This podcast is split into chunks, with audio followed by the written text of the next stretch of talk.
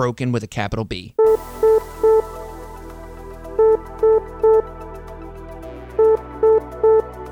Incoming transmission.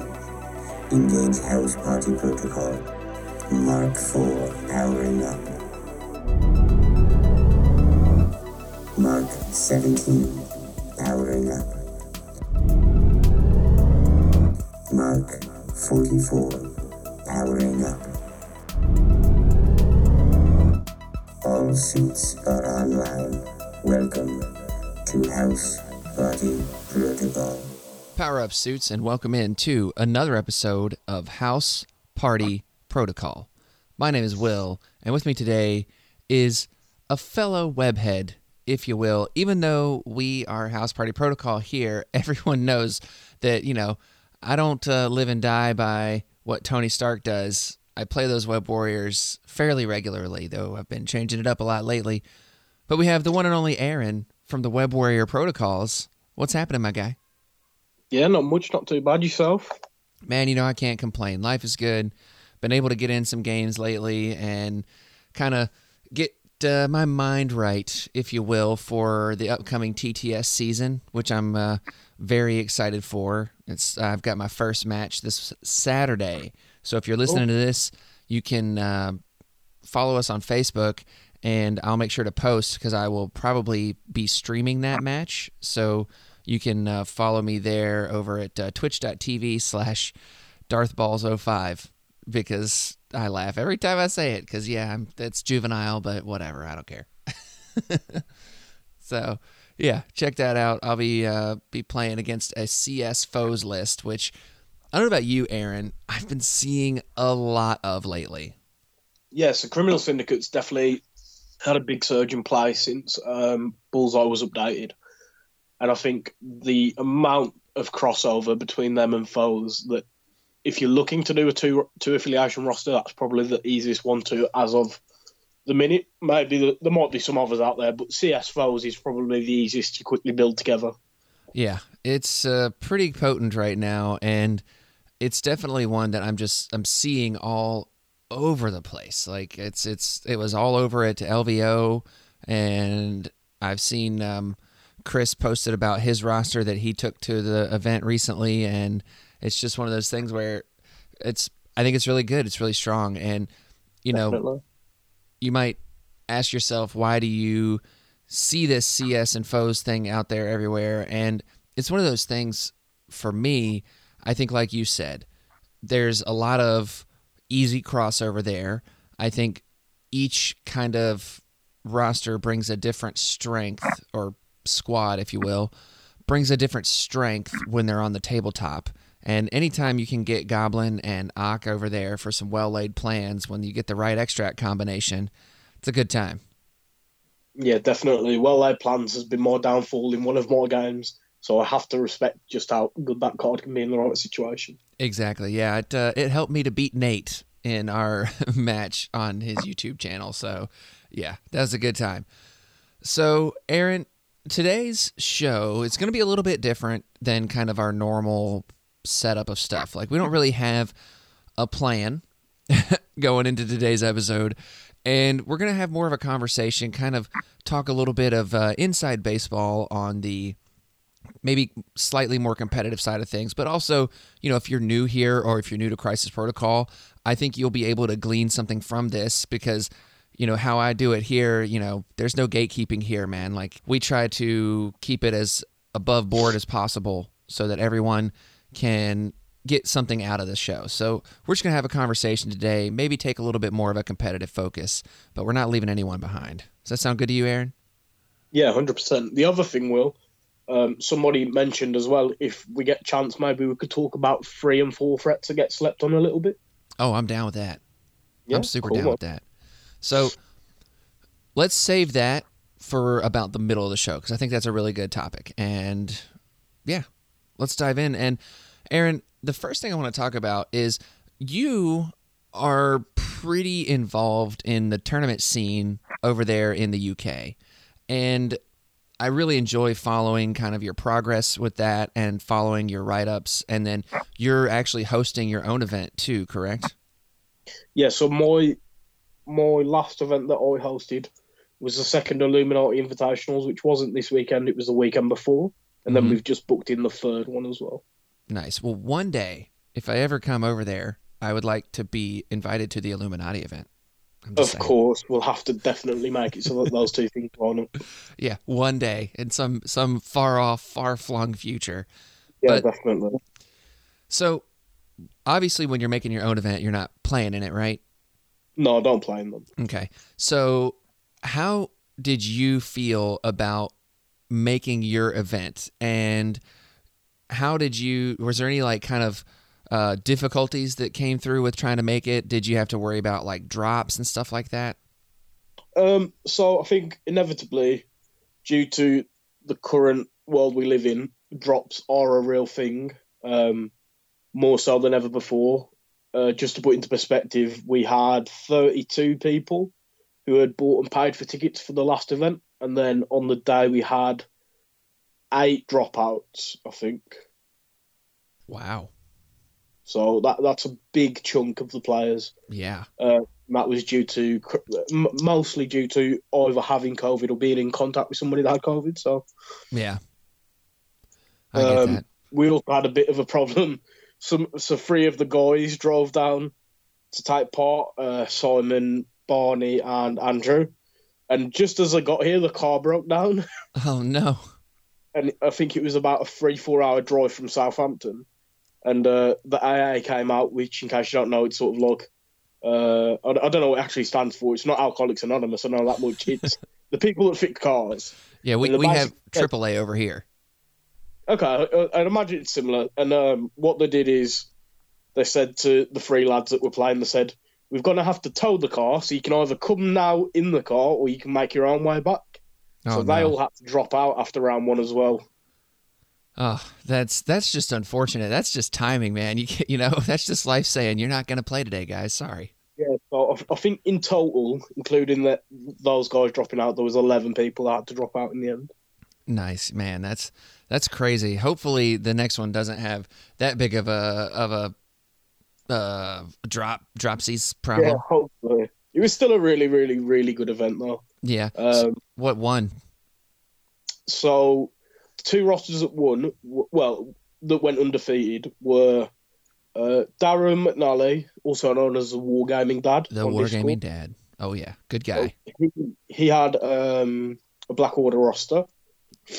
Oh, I can't remember. I think he had another affiliation in there, but he only used Black Order. And then the other person that went undefeated was my friend Ron. Mm-hmm. And Ron was playing. Oh, it's all right. Ron is the one person that changes every single week. So just give me a second and I'll tell you. I think Ron was playing maybe Guardians. Hey, mad respect to Ron, man. Like, mix it up, buddy. I'm here for it. Yeah, Ron is. I think if you go on Longshanks, um, Ron's got a spider phobe. He's got multi affiliation master as one of his badges, Oh, nice. which means he's got five or more games with five or more affiliations. Uh, he's had 10 games with Convocation, 10 with Defenders. Uh, he's the highest rated Spider Foe player. So, yeah, Ron mixes it up a little bit. He um, likes to bring different things all the time, which makes it very confusing trying to remember what he was using.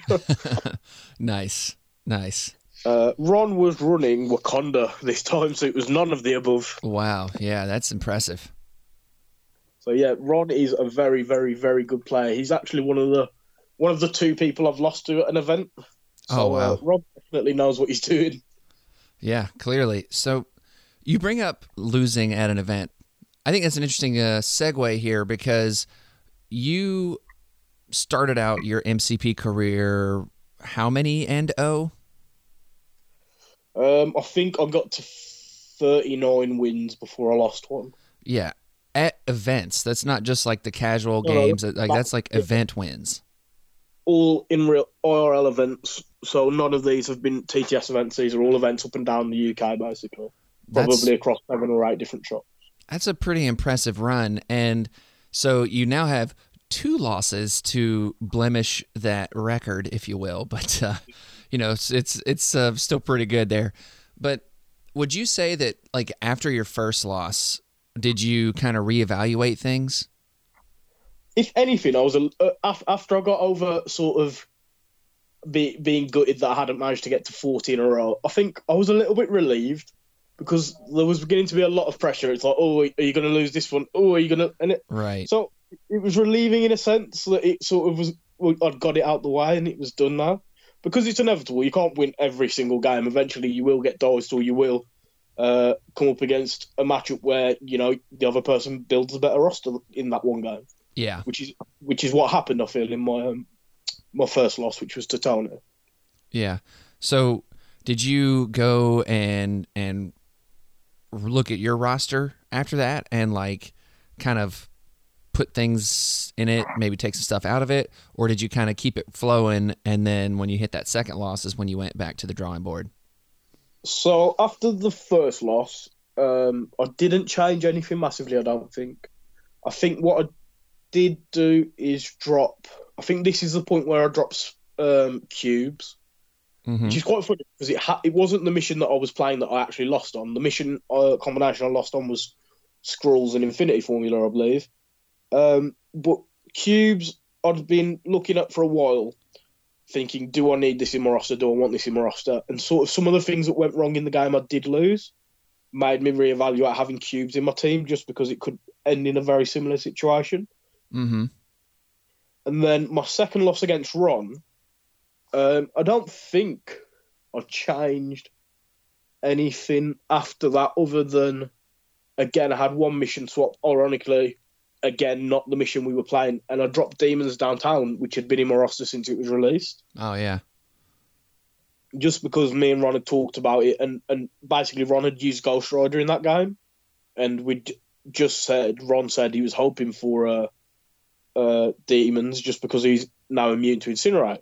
It just made me reevaluate. I think for a long time, Web Warriors were able to mitigate the Incinerate the best out of all the different affiliations. But now, when you look at Midnight Suns, who can take two or three models immune to Incinerate entirely, I think they've got the upper hand. So I, I no longer have that little bit of edge when taking that mission. Nice. Okay. Yeah, that's interesting because I personally always felt like that uh, demons was one of those like risk reward missions. You know what I mean? Like, can I mitigate that incinerate? I don't know. Like personally, I, I always had a hard time. I always got wrecked. But you know, the way the way I sort of looked at it is both teams are going to be incinerated, but what I have is a re-roll board wide on my defense, so that helped out a little. But as I said, there's nothing that's going to be as good as completely being immune to it, which, as I said, the Midnight Suns essentially are because you've got uh, Voodoo and Ghost Rider, and then Blade, you can just spend the power to shake it. yep, yep, man, yeah, so good. So when was your second loss? When did that happen? Um, I. I'm just trying to think. Let me see if I can get the date for it because it's a lot. Easy. It's all right. So I do quite a few events. I think I'm up to 24 events now. Man, So so many events. yeah, so it makes it very hard to remember. I think it was December, maybe. Okay, Yeah, so it was December, and my loss was to Ron in that one. right. Okay, And, um, it was all going amazingly well. It was four, I think it was 15, 15-7 to me in my favour. And Toad was in one corner holding a spider infected, and Black Cat was in the other holding one. And I basically said to Ron, I says, "Oh, I don't think you can catch either of them, so I'm gonna score the one VP I need." And this is when Ron went, "Well, actually, I'm gonna use well laid plans." at this point, Spider, uh, is it Spider? Yeah, Spider Foes hadn't really seen a lot of table time, so I was like, "Okay, what does that do?" I uh-huh. wasn't. I, I, I sort of knew the basic gist of it, but I wasn't um, sort of well versed with what it did. And Ron explained, and I went, "So you can do that board wide?" And Ron went, "Yep." And I was like, "Okay, so I need to hope you don't get what you need on the rolls." And I think Uh-huh. he rolled the Toad first, got what he needed, so Toad dropped his spider infected. And I was like, "Oh, it's okay." Black Cat has one still, which obviously a famous last word. Does Ron then rolled again and made Black Cat drop it as well? of course. I think Ron was just able to use one of his models to grab one of the spider infected. And it ended up meaning that I scored nothing and Ron got a whopping nine points, which took him straight to 16. Oh no. it was like it, it was all lined up perfectly, and then those well laid plans just pulled the rug from underneath my feet. Yep. Yeah, that's that's the most perfect kind of turn though too. It's when you're like, all right, I'm confident over here. All right, and then just whoop, nope. Yeah, for a moment I was like, Ron, no, th- what? And Ron was like, yeah, yeah, yeah. And we checked it, and, and, and Ron had got what he needed to jump to 16. And uh, definitely some well laid plans from Ron because it, he, I think he knew in the back of his head that he was saving it for the right time, and I think he realised at the start of that turn that this was the right time to use it. Oh yeah, And obviously, it, it paid off. Do you know what I mean? Oh yeah, hundred percent. That that's the thing, man. Like you know, I want to go down that road for a second in terms of like that little bit of strategy, right? Like there's there's times when you are looking at your opponent and they're just loaded for bear, right? They've got everything in their advantage. A moment like that, right? Like you know, you were up big on the score. You've got two extracts instead of just the one you need. You know, you can score all the secures in the world and hold on to a couple extracts, but you're still going to have a hard time catching up that big of a point swing. Yeah. And, you know, you can't prepare from the outset for a moment like that. But I think it's a, a good situation to illustrate that, like, in the back of your mind, hanging on to those incredibly powerful tools for that, like, for that moment. You know what I mean? Yeah. It, it's it's hard to do. I mean, I've played Spider Foes a few times, and you know, if my opponent's holding on to four extracts, well, yeah, I want to use well laid plans. But at the same time, I know that maybe it's not the right time to do it. Maybe I need to get a few more dazes. Maybe I need to get a couple of KOs. That way, my opponent only has a couple of extracts. I can take it from them, and then they score nothing, and I have a huge swing. Yeah, and I think uh, credit to Ron, of course. The term before, I was only holding one spider infected, and I think he went to use it, asked how many I had. I said, "Oh, I've only got the one." Uh, he asked what I would, I would get to. I said, "Oh, I'm going to go to 15 because of the two Terrigen or whatever it was at the time." Uh huh. And he's like, I, "I won't use it then." And I was like, "Okay." Um, again, at the time, I wasn't really sure what it was, and in my mind, I was thinking, "Oh, I'm just going to run away anyway, so you won't be able to." and Right. then it was, "Oh no, it's board wide." Right. And, you know, that's one of those things where there's very few things in this game that you can literally do nothing about. And I know that there's been a conversation on the Facebook stuff. I don't know if you've been seeing any of it about certain characters. I don't know if we want to get into that right now. But I think that things like well laid plans, things like field dressing when you have no activations left, you know, that kind of stuff, those are things that you can do very little about, especially well laid plans. You can do nothing about that. Like if the dice fall, you're you're just you're dropping your extracts. Congratulations. yeah. You know. I mean, in in a sense, the only thing you can do about well laid plans, which it, it's my fault I didn't realise, is that you need both uh, Green Goblin and Doc Ock alive at the time to use it. exactly. And like I said, not really played against Spider Foes, so in hindsight, what I'd have tried to do is daze one of them so he couldn't use it before I run off. sure. But obviously, that's that's in hindsight, and that's being able to look back and see that. So Right. And, and that's and that's it. You know, it's there there are strategies. That's what I was going to get at is that there are things you can do to mitigate these things. Now, Yeah. you know, even though you have that well-laid plans, even though you have you- you've been possessed or or whatever, you know, there's there's options presented to you. And things are strong and things are, are are good that can do that. But in general they're like you know they're risk reward and for well laid plans you know you have to keep goblin and Ock alive to use it. And especially if you get late into the game you know the likelihood of one of them being on their injured side and probably already having some damage on them is pretty high so you know it's it's I just find that kind of thing interesting and like there's nothing you can do about it, but there is something you can do about it. But you've just got to realize that it's there. You've got to realize, you know, what these things do and, and whatnot. And that's just part of, you know, seeing what your opponent has and, and having exposure to the game, you know? a hundred. And as always, it's it's part of what I think is the most important thing, which is getting the reps in and knowing what your opponent can do. Because Exactly. now, moving forward, if I come against a Spider Foes player, one of the first things I want to know is, have you got well laid plans? exactly exactly and you know, you, you talk about reps and, and getting the reps in, and, and that's kind of where I want to take this conversation next because, you know, over here in the States, you know, a lot of the times it feels like, you know, you got a game night that you go to. Like we have a game night locally where, you know, every Tuesday night the, the crew gets together and, and play some games. I don't get to do that because my work schedule sucks, but that's neither here nor there. But, you know, over there, it seems like you guys are doing events every weekend. You know, there there's something going on all the time. You know, tons of events happening, and that's wonderful. Like I wish that I could do an, like a real event every weekend. It's probably my wife would probably hate it, but it is what it is. But in terms of getting the reps in, do you get practice games in during the week before these events, or is it just more like the events are your practice at this point? So I think it's a little mix of both, to be honest. Um, I think it's fair to say that we all have dips and wanes with not how much we're enjoying a game, but sort of how many games we want to be playing a week. So some weeks, if I if I've got the time, if I'm not at college, um, and I can fit in around when I have my son, um, I'll play three or four days a week at my Mhm. local shop Board in Brum. Which uh, big shout out to. That's where I am now, where I'm recording. and That's who sponsors a cha- uh, my channel. So, yes, in a sense, that can be practice games, but at the same time, there are some some months where we have three or four events in one month. So it sort of becomes a matter of I'll play on the weekend and then not play until the next weekend, just to diff- just to mix it up a little bit. So it, it really varies. Um, I don't I don't think we. Uh, I know Elliot, for example, tries to play twice a week at least. Um, and then there are some other people that don't really play at all and just come to some events occasionally.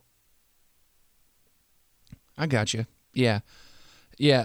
I know, you know, I've listened to a few different interviews and stuff that some of the more American competitive players have put out there and stuff. And, you know, they talked about like getting in, you know, five or six games a week. And, and I'm just like, man, that is a level of gaming that I wish I could do, but I just don't have time for, you know? And I, I think, sorry to cut you off. I think I'd, I I usually get at least six games a week.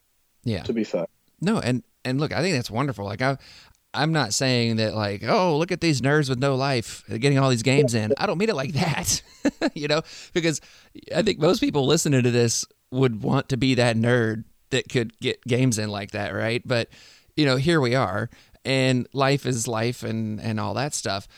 But it's funny to me, like. I consider myself like a semi-competitive player. You know, I'm casual. I can you know, roll casual dice. But I, I like the idea that maybe one day I can like, you know, surprise the world Merzane style. And well, even though Merzane's like a good, really good player and everything, but like, you know what I mean? Like, you know, so I like want to kind of take my game to that next level, but I also know that, you know, I'm not going to be able to get that amount of games in every week. And would you say that that that's kind of what you have to do to get to that next step of the competitive ladder is to just play that many games and another question to add to that against a variety of opponents so I don't think you necessarily have to get all of those reps in. It's it's obviously going to help. Um, the more more games you have in, it's it's muscle memory essentially. You know, you remember things a lot easier, you become a lot more familiar with your things. Just simple things like getting your setup and, and teardown times for all of your rosters and your tokens and whatnot um, come a lot quicker and a lot more naturally after playing a lot more games. I don't think you have to do it in order to be um, one of the more competitive players or competitive minded players. I'm pretty sure Ron doesn't play as much as we do locally here because Ron's uh, about an hour from where we are mm-hmm. as I've said before, I'm really lucky. My local crowd at Board in Brum, we've been able to build it up to the point of I can get a game any day of the week of Yeah. Marvel against multiple people, which is great. Um, to your second point, do you need to necessarily be playing different people? I don't think you do need to be. I think what's important is playing playing like-minded people. So I don't think you'll get. I I think you'll you'll improve more against somebody that is also trying to improve more. I got so, Elliot, for example, um, when me and El first started playing Marvel together, uh, El was I don't, I don't want to say bad, but he wasn't he wasn't really even even a semi-competitive player at that point. And me and Elliot, honestly, have probably played hundred games against each other now. And now El is very very good at the game. He, he's picked up a lot. You know, he's a much better player. And for a long time, it was just me and him playing. Uh, my friend Dan, who recently got into it, Mhm. only really played me. But for example, last week on Friday and Saturday, me and Dan played three games Friday, three games Saturday, and I've just had a another one with him just. And you can see how quickly he's picking things up and learning the game just across that small window of time. So I'd, I, I think although it will, it will help to play different people in the sense that you'll learn more about different rosters, but playing one person can also be beneficial because they will also be able to point out and help with where they think you're going wrong or where you're improving. Yeah, no, I, I think that's a really fair point. Is definitely getting in with the like-minded crowd. I mean, you know, again, and this is this conversation is is about like kind of going from semi-competitive to maybe trying to go to that competitive land, if you will. I think that you know, playing opponents, playing your friends that are also pushing you to be better. And let me ask you Yeah. this: when when you're trying these games out, you know, the non non tournament games, you know, do you practice scenarios? Do you talk it out with your opponent? Like, okay, well, what if I did this here? What would that change? Do you do you do that in these games, or you just play the game out, let it roll, and then talk about it afterwards? we tend for the most part to talk about it afterwards. Um, what I try to do generally when I would play is because what I'm trying to do in my local group, especially, is raise the level of play and help everyone improve. So I, if I see a play that my opponent could do that they might not have seen, I will let them know or say or point out a way they could do it a little bit better. For example, there was a game with me and Elliot where he could he was going to lose Green Goblin Mm-hmm. and he and he forgot that he got cl- climbing gear that would have got him out of the way. So before I did anything in my turn, I said, just so you know, El, you can use climbing gear if you want to do that. If you want to go back, then go for it. And then that had a huge impact on the game. So I like to point these things out, but generally I ask that people don't do it for me, and people don't tend to do it for me anyway, Mm-hmm. because I learn more by going, oh, well, I should have done that, and thinking about it in retrospect and afterwards. Yeah. Yeah. For me, it's kind of a bit of a balance. Like, I have a friend locally, you know, uh, shout out to Andrew or Flex. Some of y'all might know him out there, play him on TTS this season. And, and he's similar in that when we're playing, you know, we we play casually to try to kind of push one another to get better because we're both, again, trying to kind of up our game a little bit. And we played a game recently and he played something and he totally forgot this like one thing because he's trying out a new convocation roster and and I was like, well, man, let's just run it back. It's cool, you know. We're we're very. He's like, no, no, like I need to remember how this feels right now, so that I won't make this mistake again. I was like, fair, fair point, you know. But for me, I like to kind of have both things, like where it's like, hey, I screwed this up, but I want to see what would happen had I not screwed it up because I also Yeah. want to know whether or not what I had planned was going to be effective, if you know what I mean. Yeah, I get what you mean entirely, and I think it's important to again play with like-minded people and let people possibly take some takebacks or do things a bit differently. Because the most important thing is you're not playing in a tournament when you're practicing. The whole point is you are practicing a casual game, so you have the option to do these things. Exactly. You, you just need to make sure you don't get into the habit of of playing a little bit loosely, thinking, "Oh, I can just tidy up or go back and have a do-over." Yep. Yep. 100%. 100%. So, with all of this conversation now, I want to uh, pivot a little bit because I've really enjoyed having this discussion, but I think now let's do something a little less, uh, a little less heavy, if you will, and let's talk about some undervalued three threats, like you suggested. What do you think? You ready for that? Yeah, man, definitely. All right. So let's start with you. I want to know what you find what what what categorizes an undervalued three threat before we kind of start talking about s- specific ones. So I think undervalued is just one that you don't see as often as you'd expect. So I think both you and I probably have our own. So, well, every player essentially has their own meta in their own head, which is how they view the game and how they rank and rate different characters. For example, if if you played lots of games against Black Order and struggled quite a lot, then in your mind they're going to be a lot better than someone who's never really had a problem with them. So I think it's just just characters that don't see the kind of play that you'd expect when in from your perspective at least they definitely should. Yeah.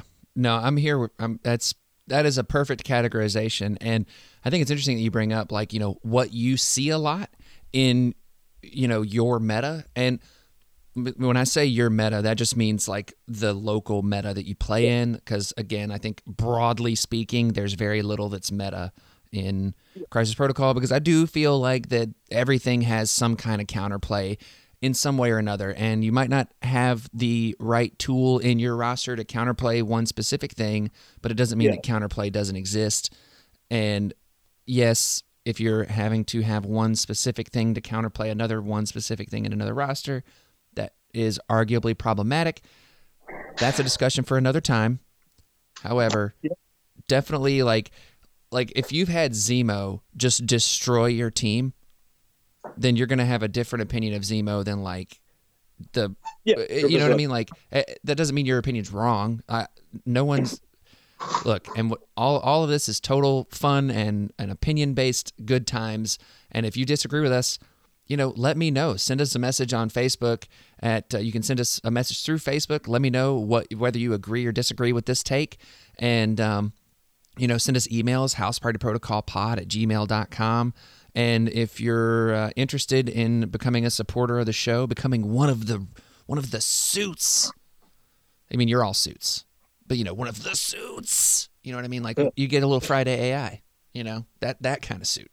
Uh, then you can check out our Patreon. It's uh, patreon.com slash house party protocol. It is a dollar a month, so 12 bucks a year. Support the show, support the giveaways we're doing, which that's another thing that we're doing right now is uh, a giveaway. So make sure to check that out. It's the pinned post on our Facebook page. Just leave a comment there and uh, listen to the shows for some secret bonus entries. And uh, yeah, with that, you start us off with an underrated three threat character. So I, I, I think that I think some people have seen his use, but I don't. I don't think he sees as much play as he should, and that's the Punisher. Okay, I like it. I really like the Punisher, and every time I've seen him on a tabletop, he's done work um, for whoever it is that's using him. But you just never ever see him. I can't. I don't think I've. I don't think in the last. I don't think I can remember ever playing against him at an event, and I've played like 80, 80 tournament games now.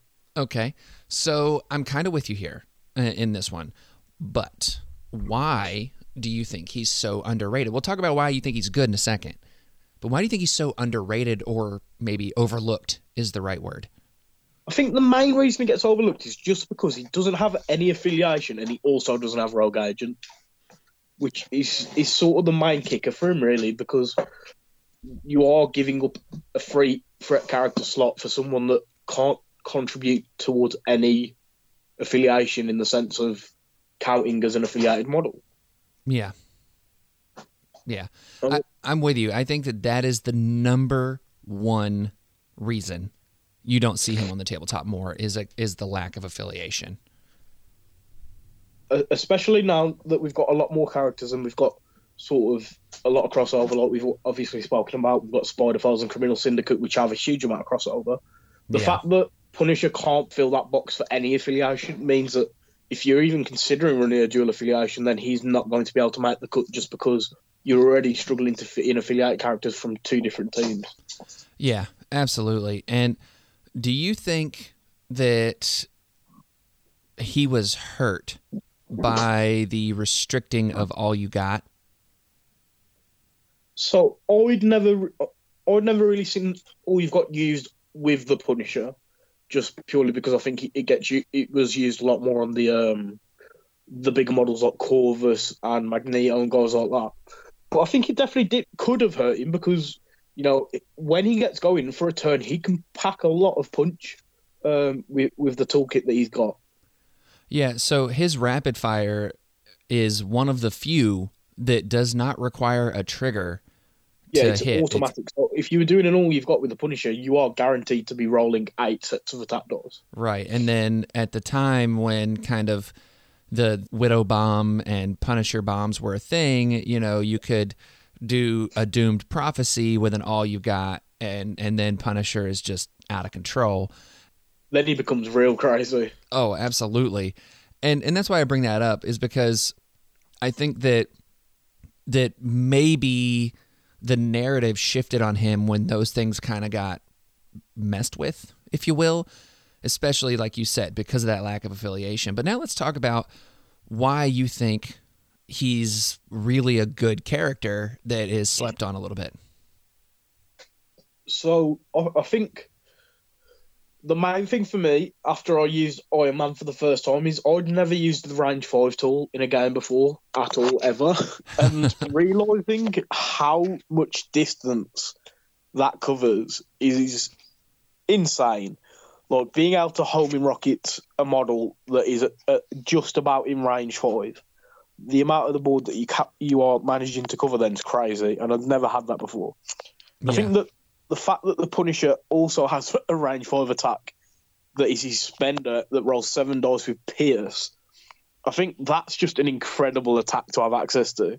Because I think we we find quite a lot now that one of the problems when you're playing is models running away and sort of you know grabbing an extract and leaving. Mm-hmm. So if, if you've got your Black Cat, uh, well, not Black Cat because she's got stealth. If, if you've got Quicksilver rather, you know, and he, he, he's making a run for it, and you can pop a seven dice with Pierce at range five, or even if it is Black Cat and you've got Mark for Death, you can set that up. I mean, that can really change a game because you, you suddenly daze his character out of nowhere. Mm-hmm. To tie into the rest of his card, he's got, he's got the punishment tokens, which for people who don't know what they are, essentially when an allied character is dazed, the Punisher gains a punishment token, and before any attack, he can spend uh, up to three of these punishment tokens to add dice to the attack. So suddenly you can have a range 5 10 dice attack with Pierce that also on damage causes stun and slow, I think. Let me just check. It causes yeah, stun, stun and slow. it's just crazy the amount of reach that Yeah. that attack has. And as I said, if if you've got space in your roster for Mark for Death, then even objective runners like Black Cat and Miles aren't safe against it. Yeah. You know, it's funny to me with the way Sam spam is so popular that you don't see more Punisher. Because This, yeah, this is exactly what I said. So I think it was I, I did an episode with Morlocks um, on the Morlocks podcast talking about this, and I chose Punisher as my character for that. I, I I can't see how he's not an auto include for them. To be honest, he's just so fits right in. Right. And not only does he fit right in, but if you look at the leadership that they have, you know, you get the the movement, the power, the heal, Yeah. right? You get all that stuff. Or I don't know if you get the power. I'll have to look at it. But you get the movement. And that's an interesting thing on Punisher because now if you're able to get the the movement there and then you also have that range 5 attack. I mean, that like you said, that's a lot of board space. And then layer into that his spec ops training where if you've got the power he can spend two power to just advance himself short. And then your range is even more. Like like two exactly. short moves that don't cost him an action that's Yeah. a little bit more than a medium move i think. I mean it's, or that's almost like a long move. Yeah, the the um, the situation for me is if you imagine one of your models gets dazed um, and drops the scroll, for example, so the enemy model picks it up and then moves away and then maybe uses climbing gear or grappling hook. So Mhm. as they daze your objective character, the Punisher gets a punishment token. He moves small towards them and then locks and loads, ready to unleash an eight dice uh, aim shot with pierce, slow, and stun. yeah oh that's so nasty It's just nasty. It's, it's definitely a very good play. Yeah. Yeah, that's awesome. So, yeah, I, I'm with you on Punisher. I think he's a solid character. You know, I think that he's one of those that I've seen strong Punisher play, and and when it's when it's hitting right, man, he is he is spicy. And you know, probably the other thing that I think is slept on on him is like, yeah, you've got the aimed shot. Aim shot is a great attack, like we've been talking about, but getting into position for him to use his war zone and just hitting people for two damage that think they're safe on some terrain. It surprises the hell out of people. Yeah, again, if you can get that off, it's great. And I mean, when I was running, I think for a little, a small amount of time, I was trying out different things, and obviously, free threats are the most versatile threat value in the game just because, you know, they're the easiest to build a roster with and fit in alongside your affiliated characters. Oh yeah. So at one point, I think I had the Punisher and Mystique, and it was sort of nowhere was safe because the Punisher would punish you at range five. Uh, Mystique would run up and give you the rapid fires, and more importantly, if you stood next to all, any pieces of terrain, uh, the Punisher or Mystique would go boom. That's that's going to explode and do some damage to you. Uh huh. Uh huh.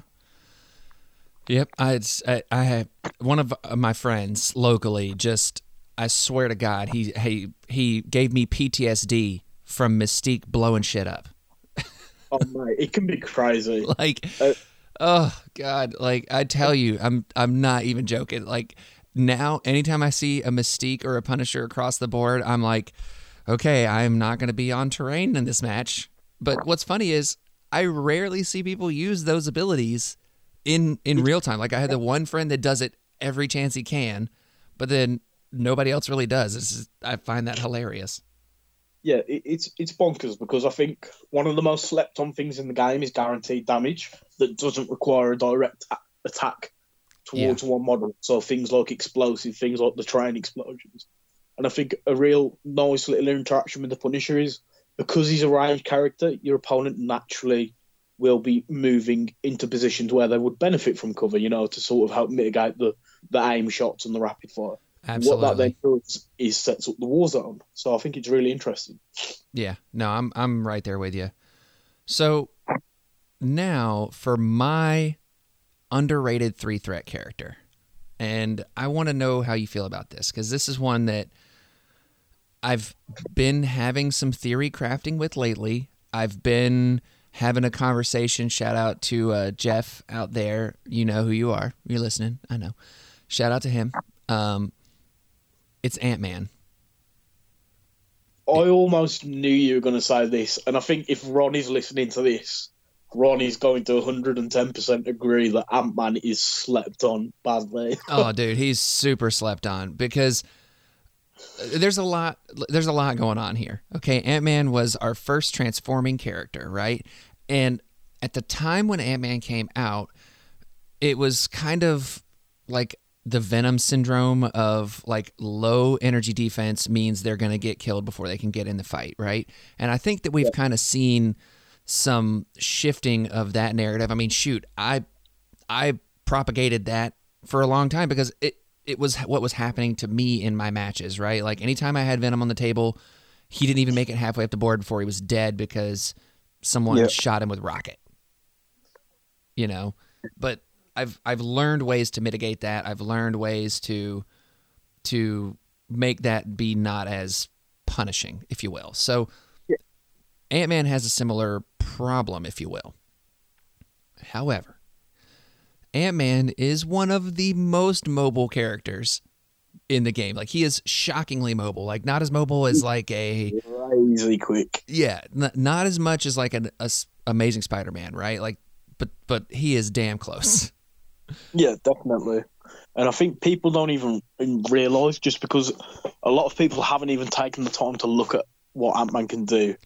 right. Um, as I said, Ron is a big fan of Ant Man, and after talking to Ron about Ant Man, I was sort of like, wow, he's actually pretty interesting, and he can definitely do some shenanigans.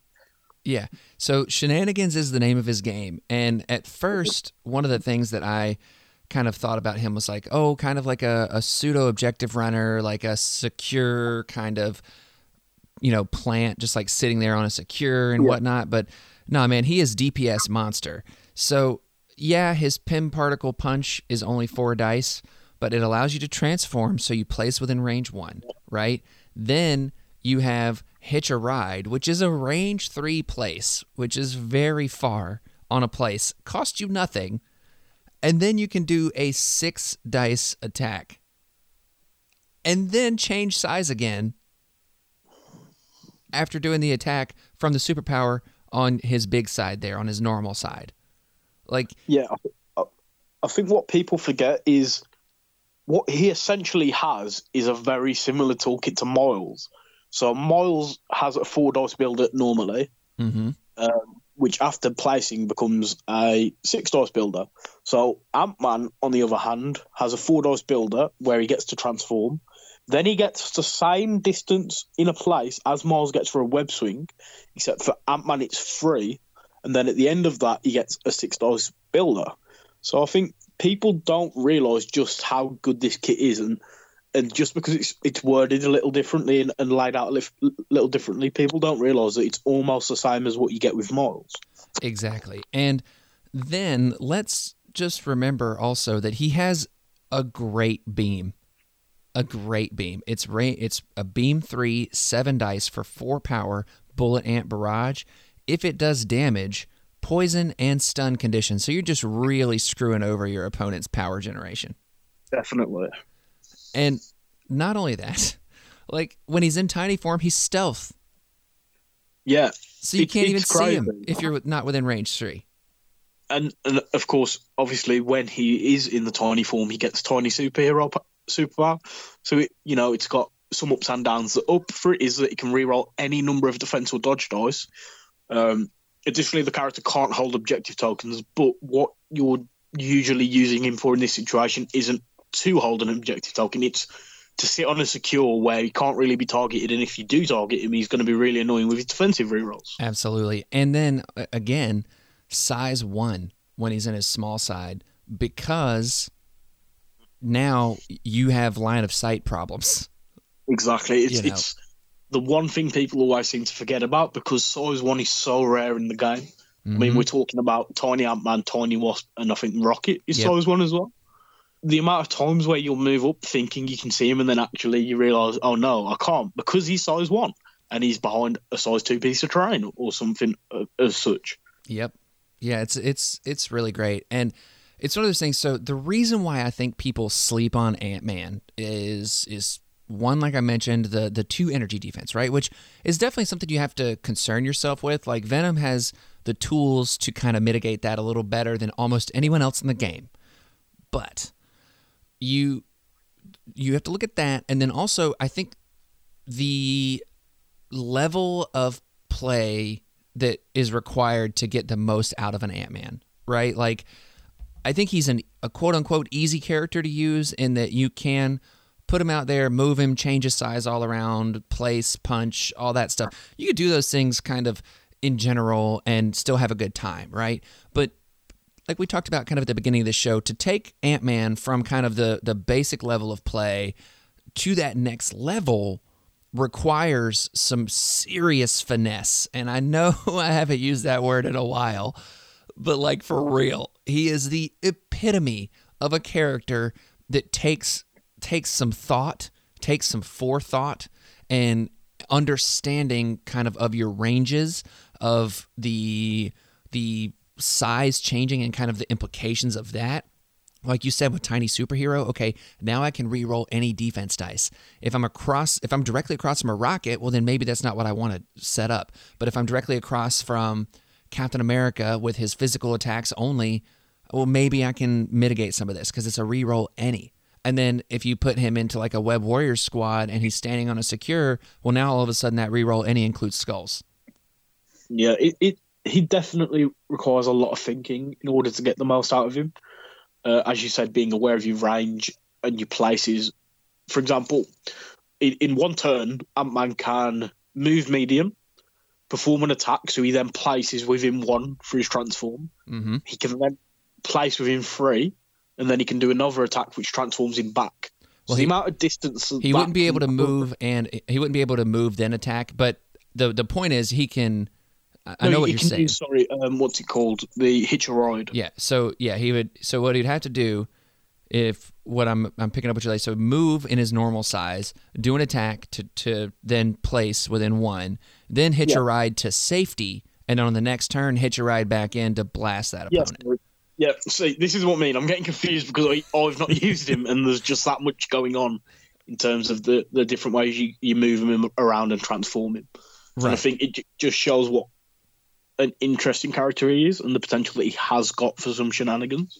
Exactly. And and that's the thing like there is a scenario where you get to do two ant size uppercuts in one turn with him and at that point you're probably I mean, you know, dice are going to dice, so you got to take that into account, but a 6 dice physical attack is going to gain you some power most likely.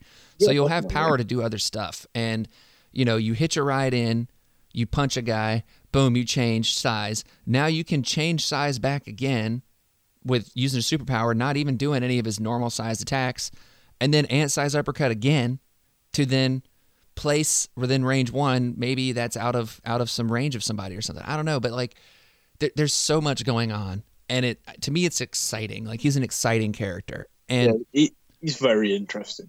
in terms of like where I'm surprised he's not, I go back to Sam, right? So he's affiliated Avengers. How is Ant Man not on the table with Sam Spam all the time? It's crazy. I think Sam's. It, it just shows how many good options Sam Swam already has. Yep. The fact we've got these really solid, really tricksy characters that obviously would fit well there, and then there's even better options that are already there. It, I think it just shows how wide the Avengers affiliation is at this point. Yeah, exactly. It's it's speaks probably more to just how many good options there are. Yeah. But for me, like I, I've, I think Ant Man is like, oh yeah, free short move, yes please. Oh oh now now I can heal some damage if I've taken a little damage, yes please. like there's Yeah, the- so the much good. To put you in range to do your uppercut, to then hitch a ride, to then attack, as I was trying to say originally. Yeah. the distance she covers crazy. It, it, it really is insane. And the fact that at the end of all of that, you know, you're now in a position where you're out because after transforming back, you can pick up and extract. So you what what you can use this to do is cover a lot of distance to, to grab something at the end of it or secure something at the end of it. And I think it is really interesting. Just, but I, I, I think because it's not so straightforward as say a long move followed by a grappling hook on on Black Cat, it gets overlooked a lot. But you really can cover a huge distance. Oh, absolutely. Absolutely. And, you know, even if you have an objective and you have to do his um, Pym particle control where you change your size back in to avoid some damage or something, you know, if you're relatively in a safe place, being able to do that, it's, it's not a bad play. And, okay, you drop your objective. But if it's not the last activation you have or something like that, I mean, there's ways that you can mitigate that. And yeah, your opponent gets to place it on the ground, but when they place it, if they don't place it in a place where you can't get to it later, I mean, you know, it's still in play. Yeah. So, uh, yeah, I'm I'm super here for Ant Man. you know he's he's just one of those that uh, for me it's it's like I personally want to put him on the board more. I I just haven't, and then subsequently, I want to see him out there more because I don't know how how you feel around like the conversation with Crisis Protocol, especially you know you and I are are kind of somewhat in that competitive conversation. You especially, but uh, you know w- we can kind of get lost in the competitive talk of this thing is so good and this thing is Yeah. horrible awfulness. Like i don't ever do that because i think that literally everything in this game is viable maybe except for viper. But even her she she won me a game once so there you go. But like everything has a place in crisis protocol in my humble opinion. Our, it's a spectrum. Some things are too strong maybe but not like like i don't think there's anything in the game right now that is broken with a capital B. It's just my personal opinion, but what I'm saying is it's easy for us to get kind of caught up in that conversation around like what's good versus what's bad uh, in a competitive sense, right? But when I look at Ant Man, I don't see a character that's bad competitively. It's just other people use use the the conversation around other characters to just kind of overlook certain characters, if that makes sense, right? Uh, I, I think due to, I think it's a blessing and a curse. The threat system for Marvel Crisis Protocol is phenomenal because it makes it very simple and easy to build teams. Yes. Uh, it's very easy to understand. It's not like, say, old Warhammer Fantasy where you know giving a goblin a shield would be half a point, and you'd have to end up with a two thousand point uh, army that meets certain percentages and whatnot.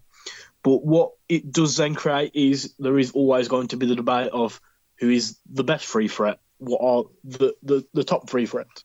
And inevitably, although, like you said, I do wholeheartedly agree that every model in the game is definitely viable. Um, it does create that conversation, unfortunately. Mm-hmm. So, like we've both said, uh, Punisher and Ant Man would be great in SamSwam. There is, however, other free threats that are equally as good, if not better, in the context of what that affiliation wants to do and what they provide. Exactly. Exactly. And the more we've talked about this, though, the more I'm like, well, maybe I want to put a Sam Sam list together and just go super off meta Sam Spam. I, I think that that just people not really knowing how to play against it would be quite interesting to see. I mean, when I first started playing Web Warriors and I sort of showed up and had was putting Corvus and Proxima mixed in there, um, and other models, people were sort of like, okay, this is different. This is Web Warriors, but it, it it's not what I expected. And it, creates a little bit of it, it sort of makes a subcategory for that affiliation as it's not what you'd traditionally expect to see. And I think that can be really interesting and it can sort of catch your opponent off at, at times. Not in like a, a hard gotcha kind of way, but more in a okay, I'm going to have to think a little bit differently because it is what I expected, but it isn't the exact, you know, sort of carbon copy of what you'd expect from a Sam Swam roster. Exactly.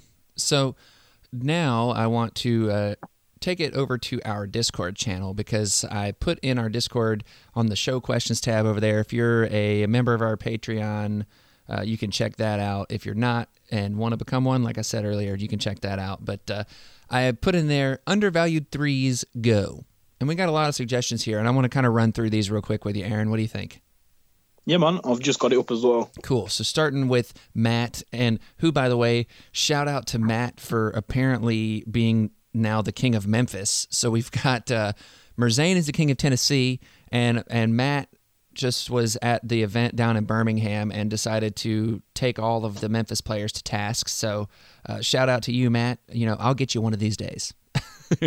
and also, if you uh, have an opportunity, if he posts any of his, I don't know if he posts his painting out there in the world, but man, every event I've been to with Matt, his painting has won best painted. Like he is an impeccable painter, guys. It's wonderful. Highly recommend seeing his stuff. So, anyways, Matt says Groot. Now, how do you feel about this one?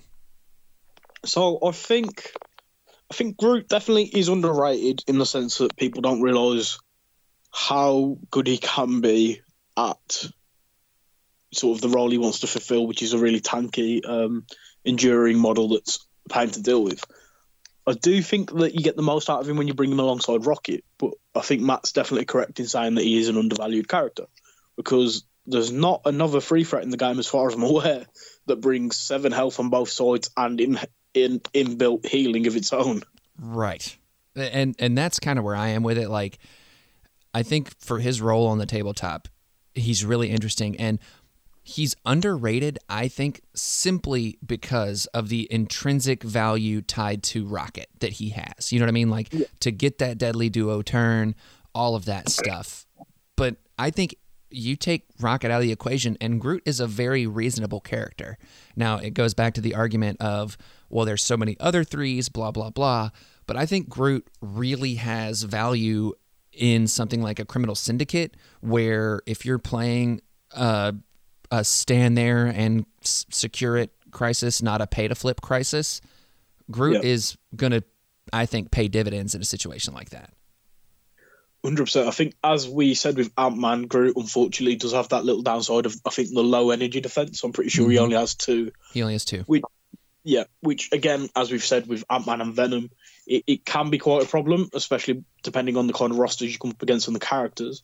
But as I said, seven health on both sides and the ability to inherently heal um, for his own superpowers. It makes him so tanky that sometimes it doesn't even really come into play the fact that he has that two energy defense.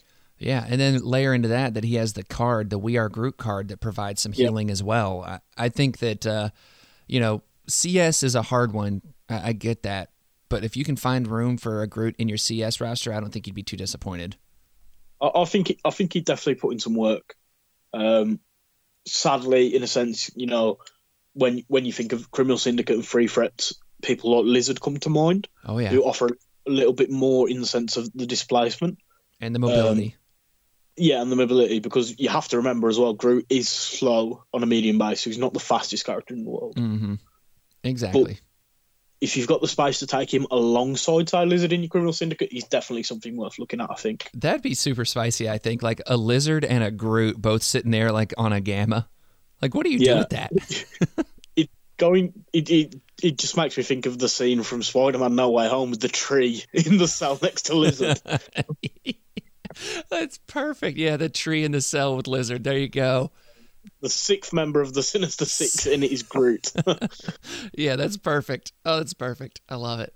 So uh, next up, we've got Sandbox, the one and only Sandbox. Sean, um, he says Drax, and I've got to say, I agree. I think Drax is another one of those characters that, because he's Guardians and Guardians kind of like to do their own thing, I think that that he gets a little bit overlooked. But in terms of tanky characters, I mean, you know, he's got the the reducing damage by one to a minimum of one, which is nice. He's got six stamina, and then I don't know how many games you have against Drax. I've got most of my games against Drax in a Guardians list, but that vengeance, driven by vengeance superpower, and like if uh, you know, putting that out and then him getting extra dice when he attacks is just so nasty. I mean, yeah, hundred percent. When you look at his builder, if you can set up the, the situation where the target has bleed and they have the vengeance token, you're now rolling an eight dice attack where you can re-roll two of the dice and you're getting power equal to the damage dealt, and that's just his builder. Yeah. So it, it, it's very spicy. Drax is definitely a model that gets slept on. And I think one of the letdowns again is that he has one of those specific vulnerabilities. So he only has two Mystic Defense dice, yep. um, which for a long time was, was, you know, quite detrimental because it meant that they were quite easy to snipe with those certain attacks. I mean, if you come up against a Scarlet Witch and she's throwing hex bolts into someone with two Mystic, you can almost guarantee that they're going to go down. But um, Drax, there's something about I played against him the other day. Once you've got the bleed up on the characters around him, his builder becomes very reliable. Yep. The fact that he can fr- he can uh, push size three with one of his attacks, and then he he's also one of the few models that can throw size four um, when you do spender. Yeah. Yeah. And it's it, all combines for a character that I just find to be very interesting, you know? And Yeah. With his Titan killer, uh, you bring up the spender, and I think that's a really really interesting point with this character is you know, it's only 3 dice natively and then for each damage that you have on Drax you get to add dice to it. So that's a little weird. But Yeah. if you've got the vengeance token on someone, all of a sudden it's a 6 dice attack. Just Uh, straight uh, away. And the wild throw. Yeah, it's worth noting as well. I think the tactics card that comes to mind. I think it's called No Matter the Cost. Mm-hmm. where you suffer damage in order to to provide the power to use a spender. So you can set up uh, a turn where you use no matter the cost to take free damage to use this attack, which then essentially adds the free dice into the attack. So you, if you've got your judgment out as well, it's suddenly a nine dice attack that can throw size four. It's very spicy. Yeah, exactly. Very spicy, and like I guess against anyone but MODOK, you're gonna get that throw off. So yeah, exactly. Yeah. you know, like I, I think that it's one of those things where you got to look at when you have this character on the table, what is more valuable? Is it the dice and the attack, or is it the throw? And it's game situation dependent. But if you look at other characters and kind of what you're paying for, right? Like, so you're paying for a throw that on most characters cost you three power. I, I think there's very few that are two power these days. I can't remember Yeah. off the top of my head, but either way, you're paying three power for a throw. So, in that sense, with Drax here, you're paying three power to potentially get a throw. If you make it six dice, it's about 60% of the time that you're going to get it, which, you know, you, you can't rely on that, but I'm just, I think it's an interesting way to look at Yeah. things with this character. Yeah, so I I think Drax is definitely slept on, and I think it's quite interesting that the first two characters we've spoken about are Drax and Groot, just purely because there was, I think there was a whole stigma due to the fact of how how bad the Guardians' leadership previously was. Mm-hmm. I think a lot of people just slept on Guardians as a whole, just because they were generally regarded as the worst affiliation at the time. Yeah, I mean, and and it wasn't a a function of their characters being bad individually. It was just that the leadership didn't give you what you needed and all this other stuff. We, we're not going to get into all that, but the thing with Drax here is that there's a lot going on with him, and he's another one of these characters that, like, with really kind of good play, he can really be a problem. And one of the places that I think, like, out of affiliation, that he's very interesting in is Midnight Suns. Yep, definitely. Like, look, I understand the argument with Midnight Suns, and I I am a proponent of this argument. You want to stay as affiliated as possible because you want to get maximum value out of your Siege of Darkness turn. Hundred percent. That is that, that is hundred percent true. However, Drax in a Midnight Suns with a ninja flip, putting out the bleed, or partnering with a blade on a side Yep. of the table to where Blade go gives him a bleed, and then Drax comes in and gets re rolls. Yep. I think those two together really are quite good friends just for how they interact with one another with the bleed. Because you can go with Drax first to get the bleed out. Well, hopefully get the bleed out to then help uh, Blade, or you can do it the other way around. It's definitely very interesting, and I think there is a team out there maybe that you could build that focuses around the bleed condition. Yeah, I mean, shoot, put Zemo in there, Yeah, exactly. Um, and you're getting rerolls. maybe even Venom. I know he's a little bit more expensive, but again, it's another model that dishes out bleed and, and suddenly becomes quite tanky. So you have Blade, who's healing damage from the bleeding models, Drax is reducing it, and Venom that can heal innately. It's a very interesting roster, and I think, um, as you've said, we've not seen a lot of different experiments with Midnight Suns just because of the value you get out of being fully affiliated. Yeah, yeah. So, yeah, definitely there. And uh, so next up, we have uh, Shadow Marvel, and he's for our undervalued threes. He says, "Your mom." uh, no, no, she's she's definitely minimum six threat, minimum. I'm just saying, Nice. never never met my mom. Minimum six threat. so, oh, that, that's that's our secret code word for this show, isn't it? It's your mom. What to do? It's got to be right. Definitely, yeah. okay, so send us messages on Facebook or email housepartyprotocolpod at gmail.com, or you can send us messages through the uh, through the Discord. Your mom, I can't wait. it's so good. So next up, we got Schulte. Uh, he says, "I feel like Crystal gets left behind," and you know, I I'm here for you now. I've played a fair bit of Crystal. I've played a fair bit against Crystal. And I think there's one place where she really shines, but otherwise I'm I'm with you on the kind of gets left behind. What do you think, Aaron? Oh, like Crystal. Um, she's definitely one of the three threats that doesn't necessarily see the table time she deserves. But I Yep. think it's just because she she has that Ant Man problem. Is if to get the most, she's a very complicated uh, figure. So ideally, you, you what you want what you're wanting to do is do three attacks a turn and hand out a bunch of conditions, Yep. and then have us in a position where the models around her can't get rid of those conditions. Um, the Inhuman built-in rerolls make her very reliable in the sense that it bumps up just the effectiveness of those attacks a little bit and Mhm. um, adds to her defense a little. However, she she lacks a specified purpose. I feel and and doesn't really. I don't know. I don't know how to explain it. She, she, it's what she has is good, but I don't think that you can put her into a specific role necessarily where she's going to excel. And I think that might be the reason you don't see her being used as much. So I think I know what you're getting at, and that it's it's this, right? So you're right. I, you you want to be able to get three of her four attacks off a turn because they're all zero cost. But the elemental onslaught, four power. You know, you want to try to get that four power so you can do that. Or if she's an Avengers, three power so you can do that. Yeah. Yeah. And and each one has a wild trigger on a condition, right? You've got incinerate, slow, stun, and then hurricane blast is a push. So if you want to displace people, very Yeah. good.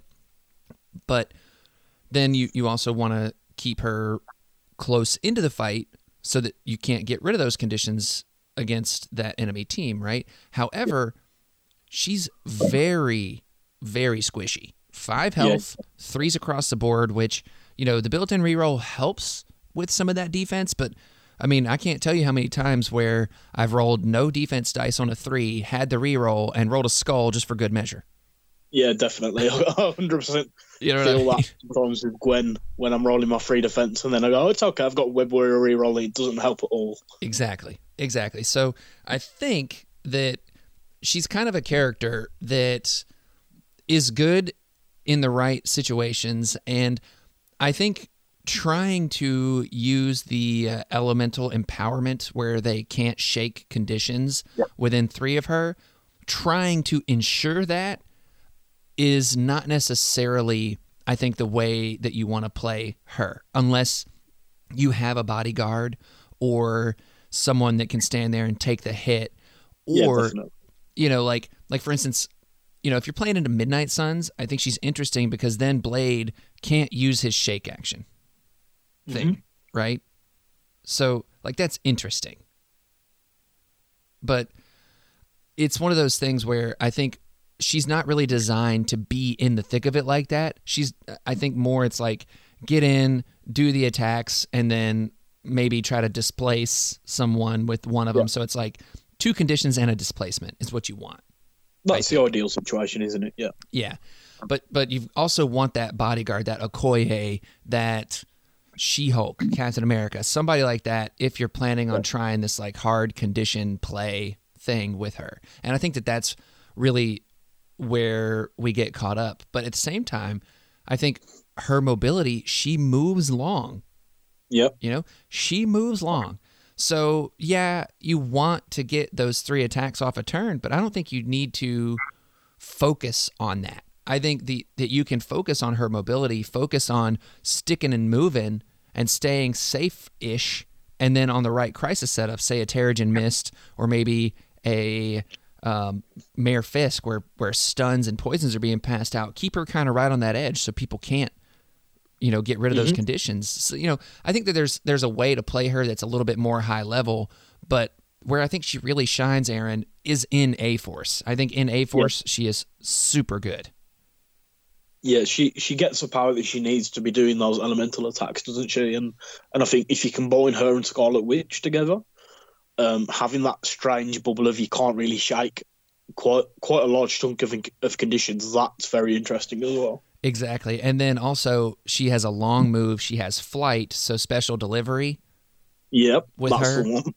you know and and she's two points less than angela so like yeah, Yeah. you get a little more range with angela but uh two points less and you're dropping off a she-hulk right in somebody's face nasty Definitely, Definitely. I think I think that's definitely the, the the most viable place for her to be. You know, sitting at is within A Force, like you said, yeah sort of a cheaper version of Angela to do your drop off, and uh, maybe some shenanigans with conditions as well. Yeah, I, I think that it's she's one of those characters where, you know, maybe out of affiliation is not her thing, but affiliated A Force, you know, she's pretty decent in Inhumans as well.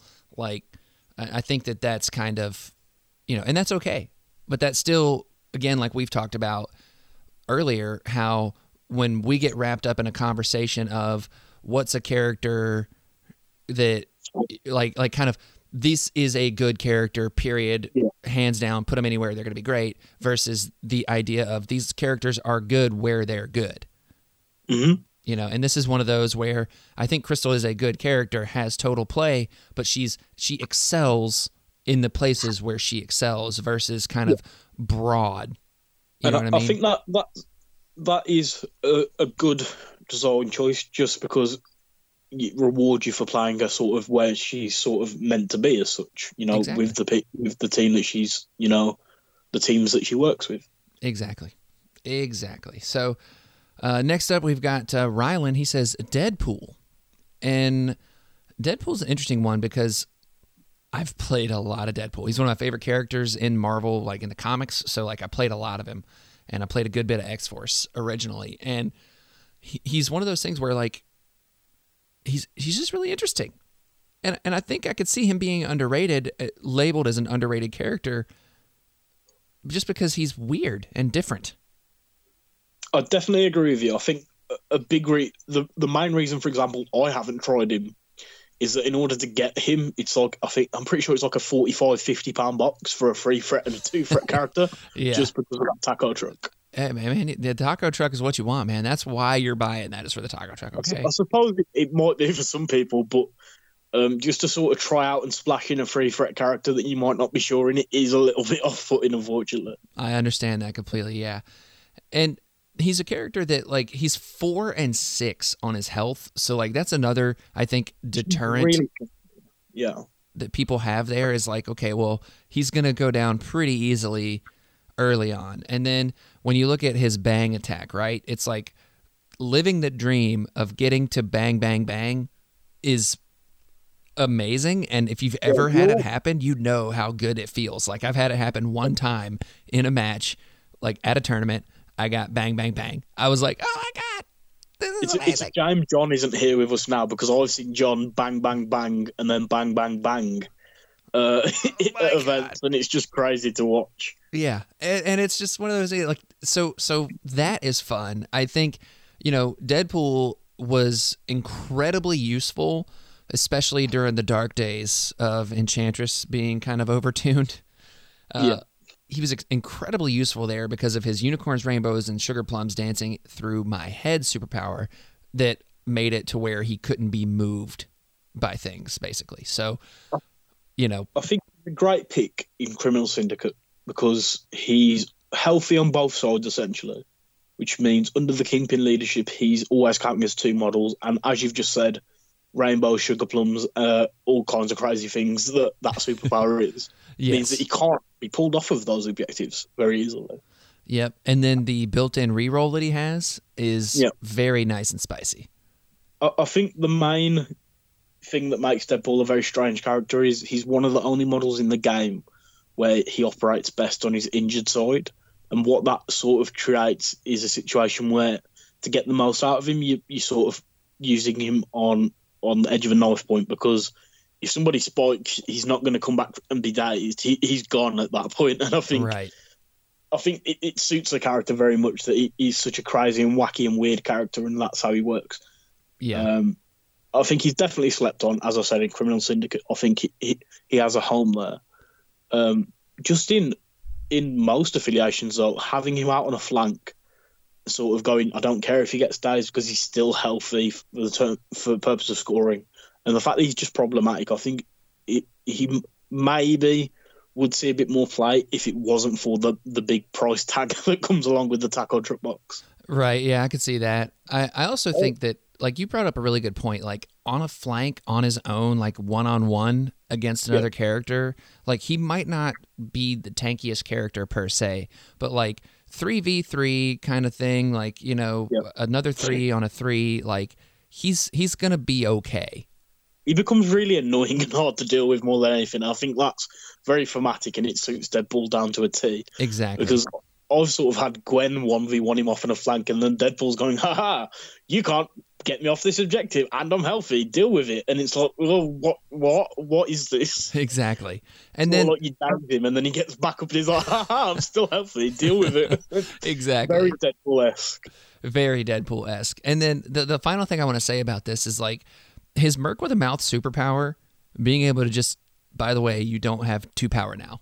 Yeah, it's amazing. If, if you get it off, it's amazing because Right. it shuts down so many things, especially if if you're about to attack a model that has, say, martial prowess or Captain America's ability to buff his defense, Yeah. and you just go, "Nah, you know what? Not today. Give me that power. You're not doing that, and now I'm gonna gonna hit you in the face with my sword or my bang, bang, bang." Oh yeah. And and that's the thing is like that superpower is almost more valuable than his spender most of the time. Yeah, definitely. So yeah, I'm here for Deadpool. I love Deadpool. Uh, next up, we've got Jara says Agent Widow, and this is another one that kind of had their day in the sun and has literally not been talked about since then. It feels like. I think that we're about to see the return of Widow once we get Nick Fury. I think she's going to be everywhere under that leadership. Well, she is an agent of Shield, so Indeed, we should hope that she's affiliated there just because she's literally got it in her name, hasn't she? exactly. I think we're about to see a big comeback for both her and Hawkeye under that leadership. yeah, I can Uh, see that for sure. I think she is slept on just because the two threat Black Widow is a much easier character to fit in and splash in. hmm Um, but they do fill different roles, and I think people have definitely slept on her. Um, as we've said, I think she's got has she got the guaranteed rapid fire on She her does. attack. Yep. So I think there, there was a point where the Black Widow bomb was definitely a thing, which was you know Doom Prophecy, and all we've got, um, or a combination of the two, or one or the other. Yeah. And I think what's quite interesting as well, she's one of the only characters in the game that brings a different way of scoring VPs because she's got the interrogation superpower, which she used during the cleanup. So I think if she's within range two of a dazed enemy model, she can spend the power to gain a VP straight away, Correct. which is one of the reasons I think she'll be work. One of the reasons I think she'll work really well in the new Agents of Shield affiliation.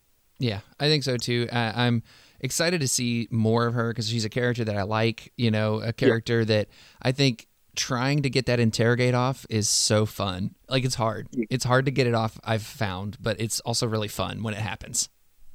Yeah, definitely. I, I, I do think that she probably should get a little bit more table time than she should, but I feel, as you said, she had a had a time in the sun, sort of that that you know was removed and then was no longer a thing, and I think that's why she's been slept on.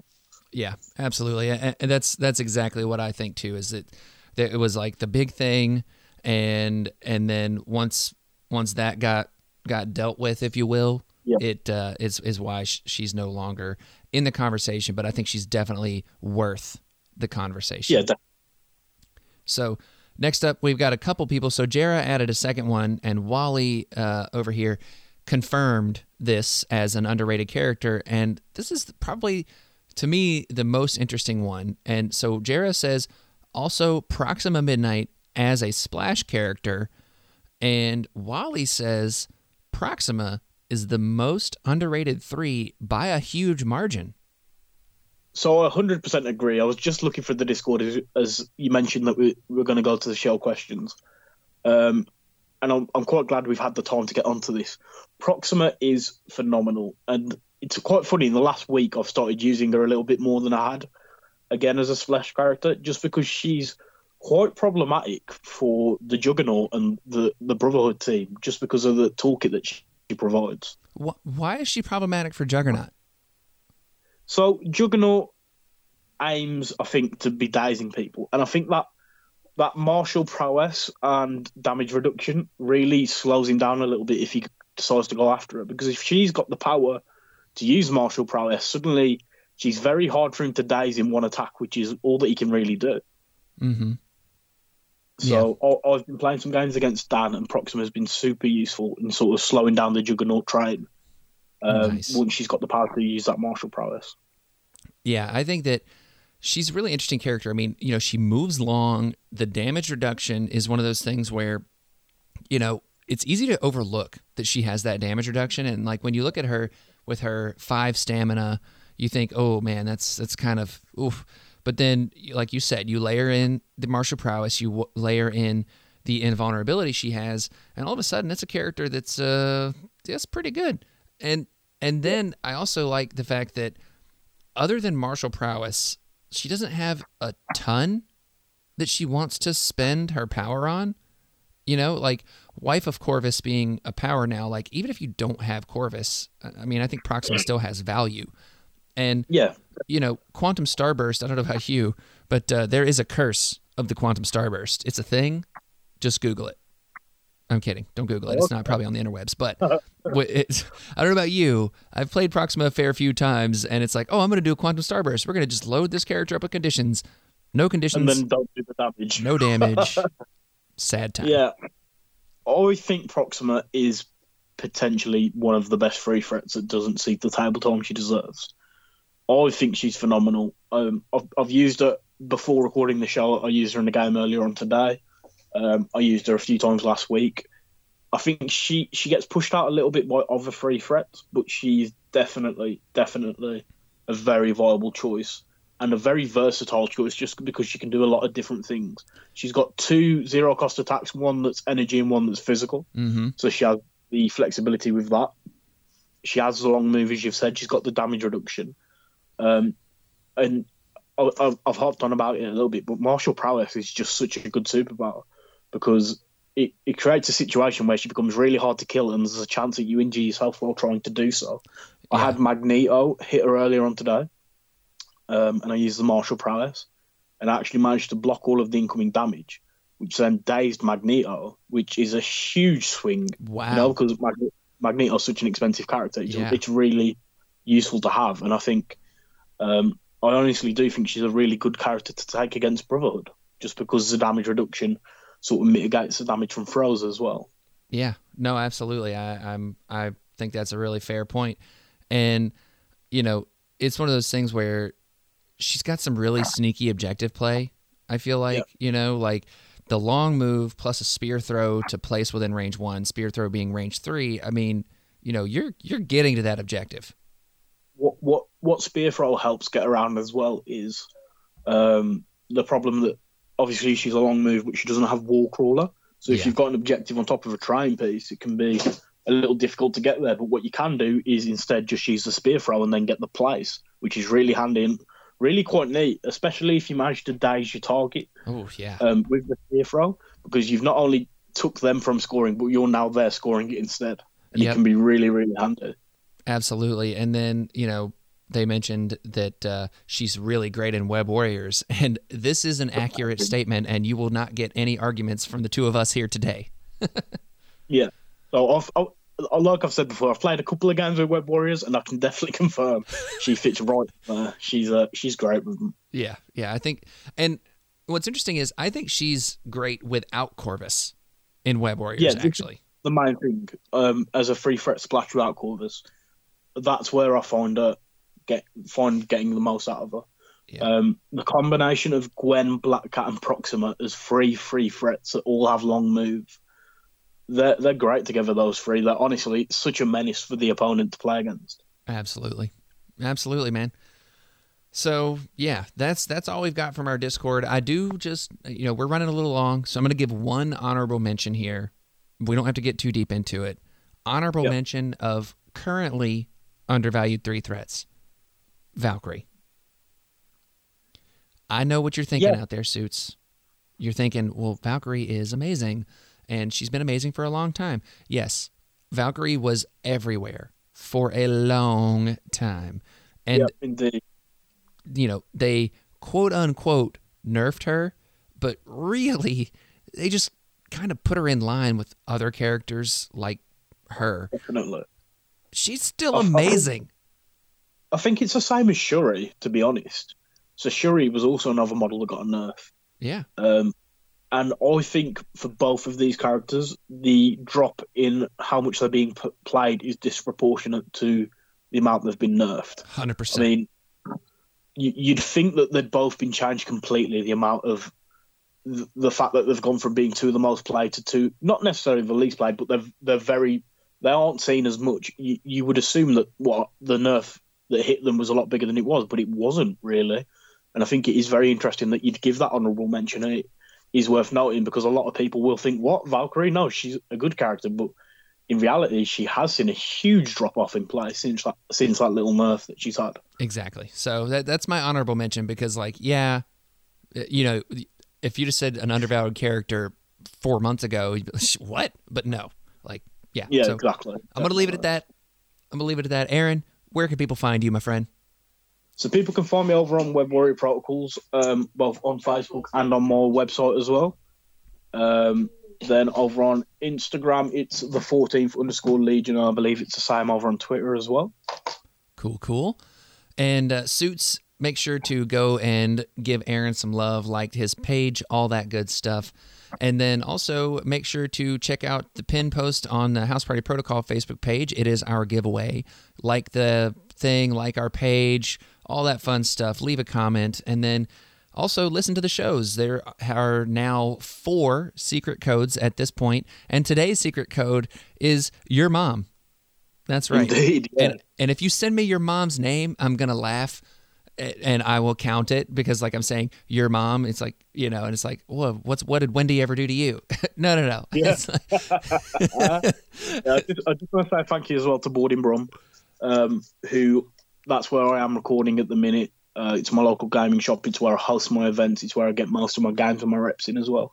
So I just want to say a big shout out to them. And if you are UK based uh, or even abroad, I'm pretty sure they're, they're post abroad. If you're looking for uh, Marvel at a great discounted price, and definitely check them out at boardinbrum.co.uk as they offer, I think, 25% off of retail. nice, nice. So So, yeah. yeah.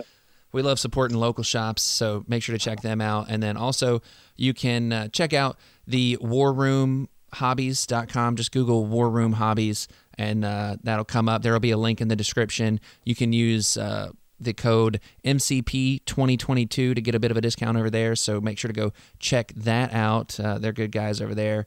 And um, also, you can send us messages at the, our Facebook page. That's the best way to send us messages with our secret codes and stuff. And then you can send us emails, housepartyprotocolpod at gmail.com.